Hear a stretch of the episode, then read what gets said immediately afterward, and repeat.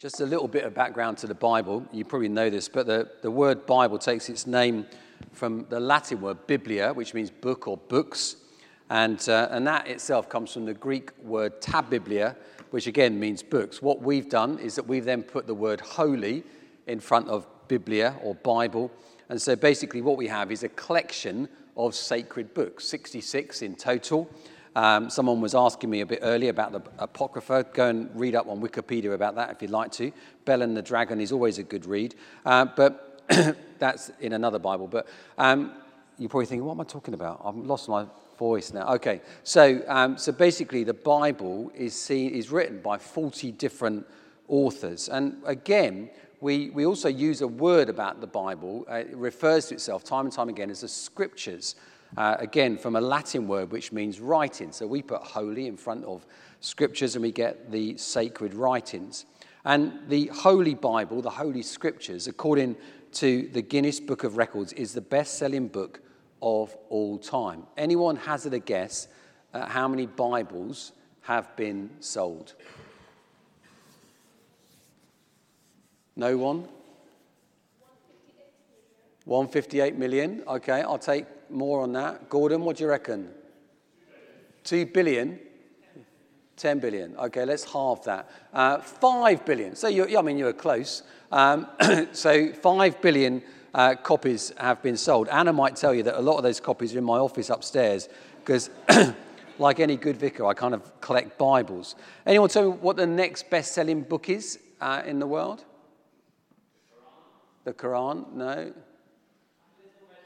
The Little Red Book, yeah, by Chairman Mao, sold over a billion copies. Go a bit further down the list, and you've got all of the Harry Potter books.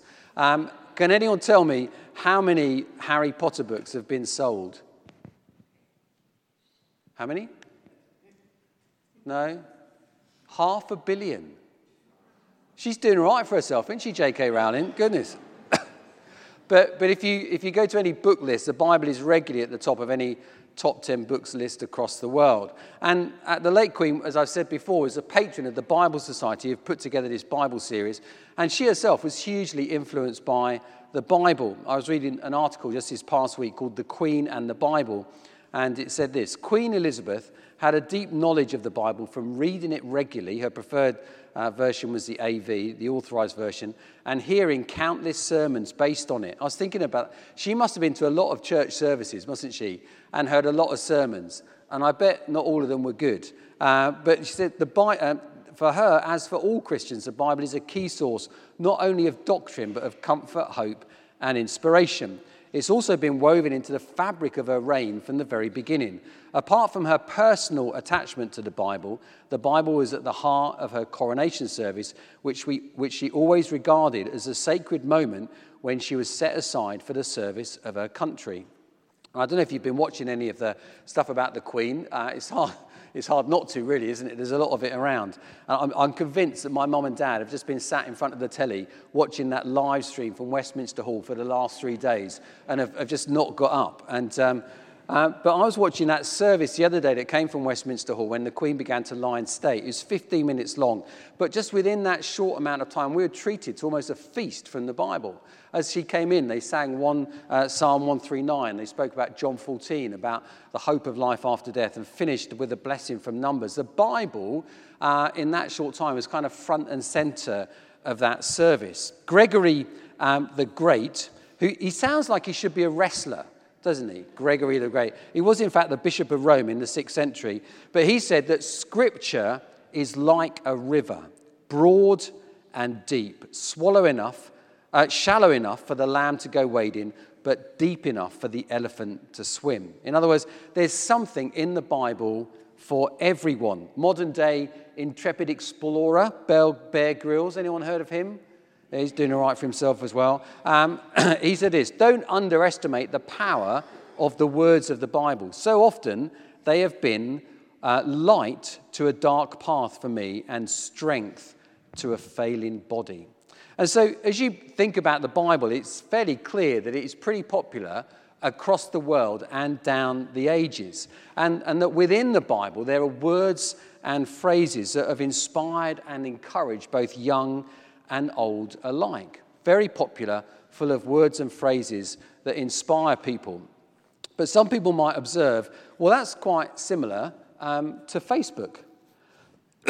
Facebook has nearly 3 billion users. Uh, it's been going for about 20 years, which is a long time in the tech world. And Facebook, too, is full of encouraging words and phrases that inspire people. Anyone kind of recognize that if you're a user of Facebook? Yeah, you see, some of you are inspired by Facebook more than the Bible. So, um, if we look at Facebook, I, I, looked the other day and I, I looked at this thing the top three inspirational quotes from Facebook. Here they are Keep your face always towards the sunshine, and shadows will fall behind you. Accept who you are, unless, of course, you're a serial killer. um, and then number three was when life gives you lemons, squirt someone in the eye. um, Facebook, like the Bible, is incredibly popular across the world.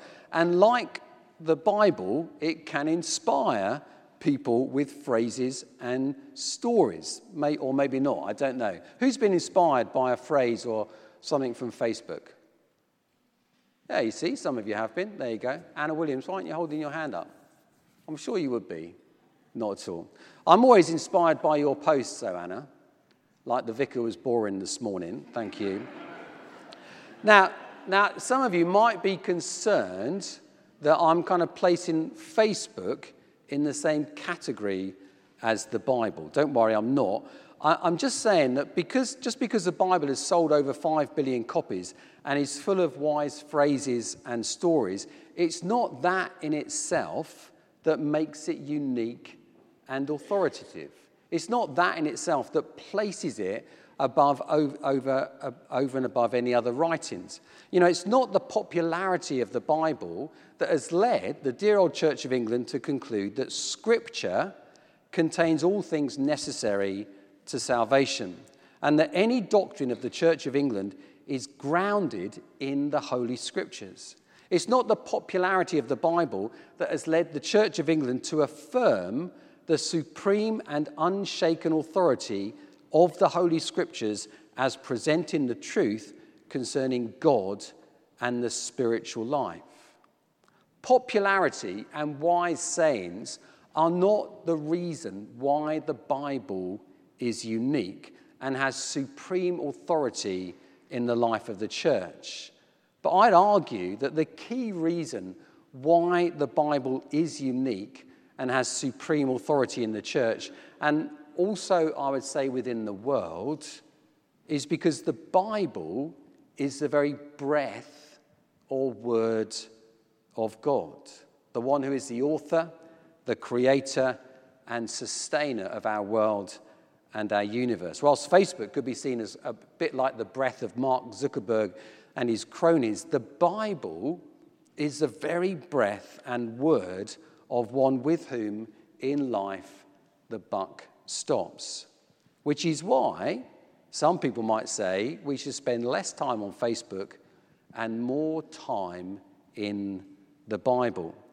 In that uh, text from 2 Timothy chapter 3, which I said is on the back of your notice sheet, um, the Bible testifies about itself as being the very breath of God. And I, I think there's lots of external categories that we place on the Bible. But I think it's good to start with what the Bible says about itself. In verse 16, the Apostle Paul is writing to a young apprentice, Timothy, and he says this all scripture. And, and by that, I think we take that to mean the Hebrew Bible, the Old Testament, but also um, the New Testament as well, which was finalized some time after uh, Paul wrote to Timothy, uh, finalized in 397 at the Council of Carthage, but holds together 27 books that make up the New Testament.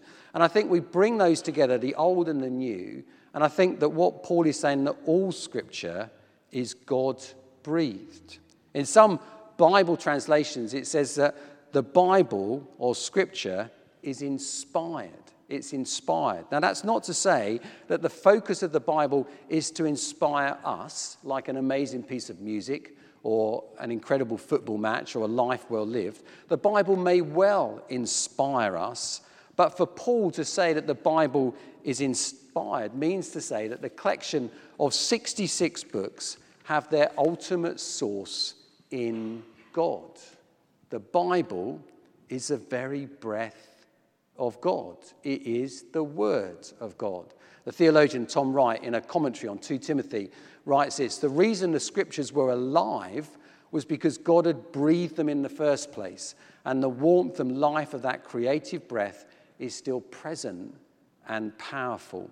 You know, the Bible is not a dusty old book of a bygone era, but it is the very breath of God to us in the here and now.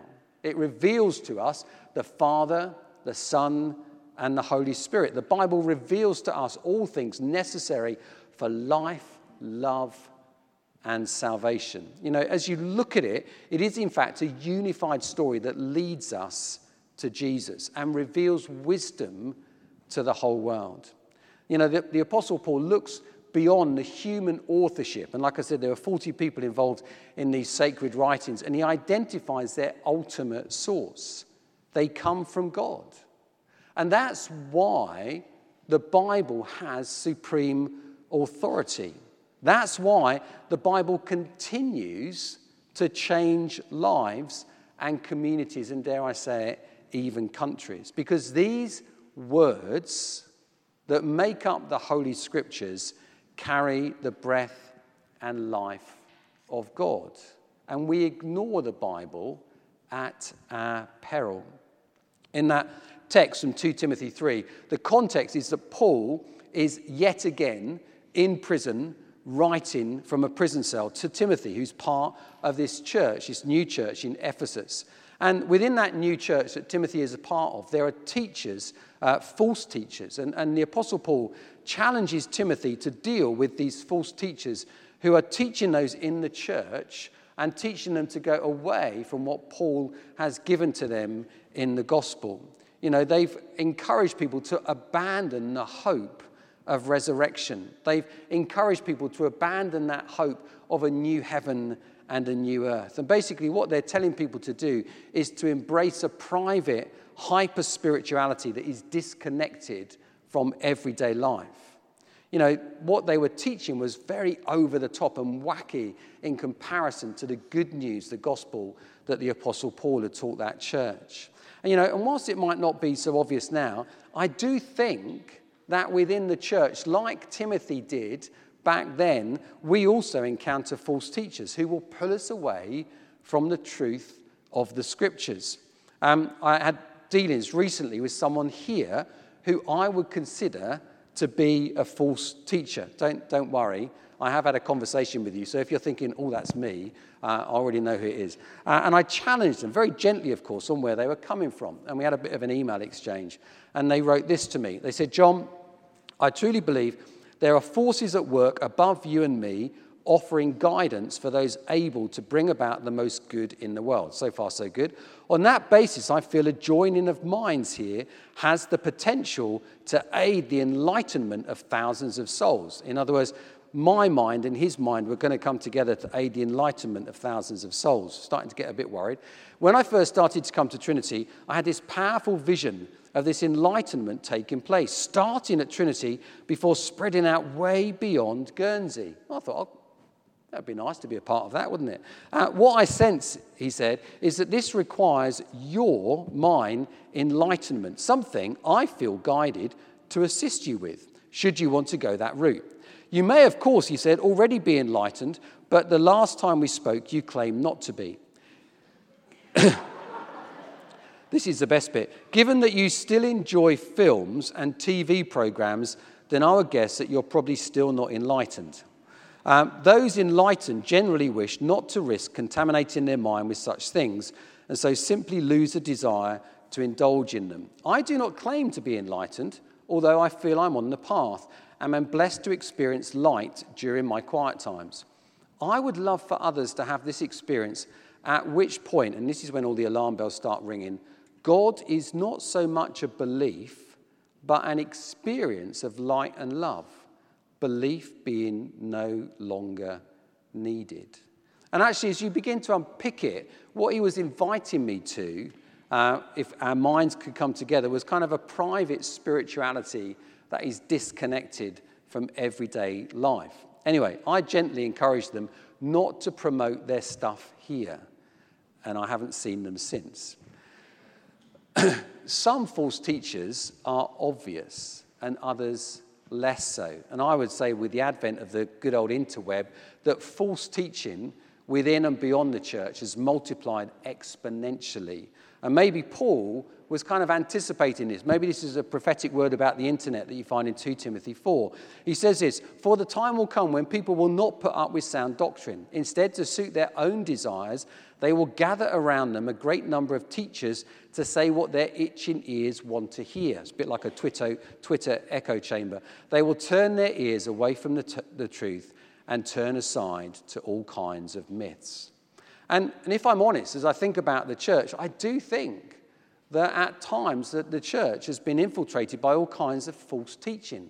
For me, and one that I got sucked into many years ago, was the prosperity gospel. God wants you rich.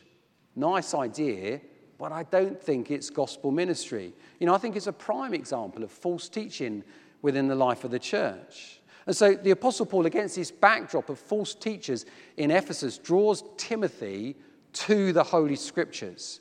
And it's clear, actually, that Timothy was immersed in the Holy Scriptures by his grandmother Lois and his mother Eunice from a very early age. In verse 15, it says, From infancy, Timothy, you have known the Holy Scriptures, which are able to make you wise for salvation through faith in Christ Jesus. And when you read that and you get the context, that in itself, I think, seems to put the main responsibility of teaching the Bible to children upon parents and grandparents. I'd love to tell you that Anna and I have got all of this right with our own three boys. Because I have to admit, it's been a challenge. I was reminded, though, when Sam, he's now 30, but when he was younger, I used to read him two stories and a Bible story every night. And if he'd been naughty or been messing around, then what I, I, I wouldn't read him the Bible story because that was the one that he loved the most. And he cried if I took it away. Um, I'm not quite sure that was very good parenting, to be honest with you. Um, but the irony about that is that whilst we, we, we tried really hard with Sam and then Tom, uh, when it came to Ben, our youngest, I think we got a bit lapsed because when he was about 10, it came to Good Friday and we were sat around uh, having breakfast, eating hot cross buns. And he goes, so, what's all this Good Friday stuff about then? and we suddenly, we suddenly realized that, um, that we weren't very good parents in that sense. You know, I think Good Friday had always been solemn services, and the thought of our three boys going to solemn services just doesn't go together. Um, but I think we took things for granted. But I think as parents and grandparents, then I, I don't want to put guilt on people, but equally, I do think we need to find ways in which we can share the Holy Scriptures with our family. Easier said than done, and I think we need as much help as we can get. Anyway, Paul then goes on in verse 16, and this is the key verse. He says, All Scripture is God breathed, and it's useful for teaching, rebuking, correcting, and training in righteousness. And those four words, teaching, rebuking, correcting, and training, kind of sum up the function of the Bible or the Word of God for the follower of Christ. The Apostle Paul says the Bible is our teacher. Now, when I was at school, I had good teachers and bad teachers. I'm sure that's not the case now. Is it? Karen, what do you think? Yeah, looks like it could be. Um, uh, um, one, of my, uh, one of my bad teachers was my English teacher, Mr. Moore, known as Paddy Moore. He was mad as a box of frogs. And, and our main aim in his lesson was not to learn anything about English, but actually, unbeknown to him, was to see who could get slippered the most with a, um, a Dunlop Green Flash trainer. This was back in the days of corporal punishment. And basically, um, Paddy Moore used to like his trainer to hit boys. And so whoever got the most in that lesson was the winner. Paddy Moore was not a good teacher. Unless, of course, I don't know, He may, he may well be, but it wasn't for me. A good teacher for me, though, was Mr. Humphreys. And actually, his, his, his real name, he was called Barry Humphreys. so it's not the Barry Humphries who plays Dame Edna Everage. Um, but he taught me maths, and he was my form tutor for many years. And as a teacher, he was kind but firm. He was patient and encouraging. He spoke words of wisdom and truth to me. He didn't just teach me maths, but he helped me as a rather rebellious boy in the top set to calm down and to work better. Mr. Humphreys was a good teacher. And, and I want to say the Bible is a good teacher. More Humphreys than Moore. It tells us the truth about God, about ourselves, and about how we can live better as God's people. The Bible, Paul says, rebukes. And to rebuke is actually to criticize someone because you disapprove of what that person has said or done. And I think Paul wrote this because he wanted Timothy to rebuke or criticize those false teachers. But equally, I think the Bible, if we read it, it will in turn read us. If we read the Bible, it will in turn read us. And at times, from my experience, it offers a rebuke when what we are doing is out of line with God's will. And maybe within that rebuke, we hear the voice of God. Maybe the fact that the Bible rebukes is one reason why we don't read it. I've sensed a rebuke of Scripture recently when I've been reading those words about agape love in 1 Corinthians 13, where it says this that love keeps no record of wrongs. Based on the state of my heart towards another person, that was a rebuke. The Bible corrects as we read the Bible, so it guides us onto the right paths of behavior and thinking. And when I think about the Bible correcting, I'm reminded of a sat nav that when you take a wrong turn, you then just get this incessant voice that says, Turn around when possible. Turn around when possible. And you just switch it off. But the Bible can be a bit like that uh, and corrects us when we take a wrong turn. The other day, I was thinking about my retirement, which is what you do when you're in your middle age. And I was working out, I've got another 14 years to go. Just to say, Anna said, said just reassure them that it's not another 14 years here. Um, so there you go. Um, and, uh, and whilst I was thinking about my retirement, I kind of go down this rabbit hole thinking, what's my pension going to be like? Will I be able to keep Anna in the style of life that she has become accustomed to? Will we have enough money? Where are we going to live? And then I start getting anxious and regretting choices that I've made. But that same day, I was reading the text from 1 Timothy 6, and it says this But godliness with contentment is great gain. For we brought nothing into the world, and we take nothing out of it. But if we have food and clothing, we will be, Anna, content with that. Those who want to get rich fall into temptation and a trap and into many foolish and harmful desires that plunge people into ruin and destruction. For the love of money is a root of all kinds of evil. Some people, eager for money, have wandered from the faith and pierced themselves with many griefs. And, and that was like the Bible saying to my mind, turn around where possible. The Bible corrects us. And the Bible is a trainer. It trains us in righteousness, how we might live right under God in this world. You know, as a church, we spent two months looking at one or two verses from Exodus 34 where God reveals his character. And it says that his name is Yahweh, and his name means that he's compassionate, gracious, abounding in love, merciful, faithful, and forgiving all the time. And this is what we are to become if we are to be trained in righteousness by the Bible. I don't know about you, but looking at the character of God, I know that I need to train a bit more. So the uh, Bible, Paul tells us, teaches, corrects, rebukes, and trains so that we might become the people God has called us to be and do the things that God has called us to do.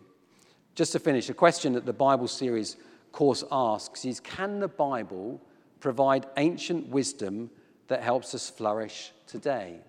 Well, I think the answer to that is yes. But don't just take my word for it, read it for yourself. We're just going to finish with a short video of a few people who think that the Bible provides ancient wisdom that helps us flourish today.